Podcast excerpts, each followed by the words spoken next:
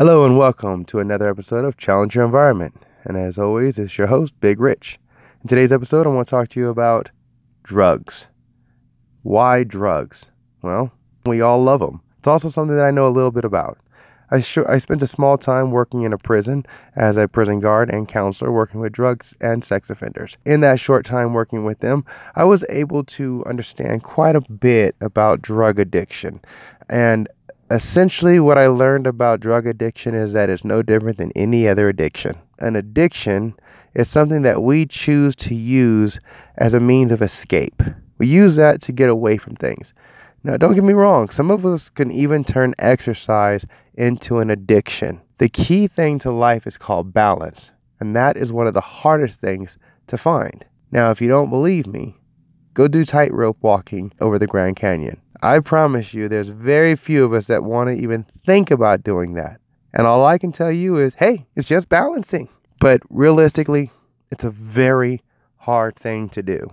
So when we look at our life and we think about drug addiction, we don't think about the fact that our prescription pills can be a drug addiction, our food can be a drug addiction, and many other things. So when we ask ourselves, what am I addicted to? That's when we're asking ourselves the hard questions in life, meaning we're not looking at our coworker. We don't care what Sarah, John, Jacob, or Jamal are doing. What we care about are what are we doing? What patterns have we been setting? What do we rely on? and is now making you look at yourself and is making you say, How can I grow and change? What do I need to shave about myself? And if these drugs are extremely serious, how can I stop them? What can I do to get help? But this only happens when you stop and ask yourself, What am I doing that feels wrong, that doesn't seem right? The thing is, a lot of us don't realize we're just creatures of habit. So as we go through life, we just fall into a habit. And because that habit is so natural for us, if anybody tells us that it's wrong, we tell them, You're wrong, you're wrong, you're wrong. But in reality, they're just trying to help you get back on track. And they see that you've just become comfortable with riding on the side of the track. You've become comfortable with the bumps, and you just feel like that's the track. And when reality, it's like, no, just move over a little to the left. That means adjust yourself and now you're on the smooth pavement, but doesn't mean that you're center to the pavement.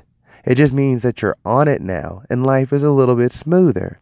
And the more you move to the left, which means the more you pay attention to yourself and see where you are, the further over to the left, and then sooner or later you're in the center. But you can't go too far left because now you're too far left and you're no longer centered. And now you need to move back to the right. So life is a constant balance, just like being on that balance beam.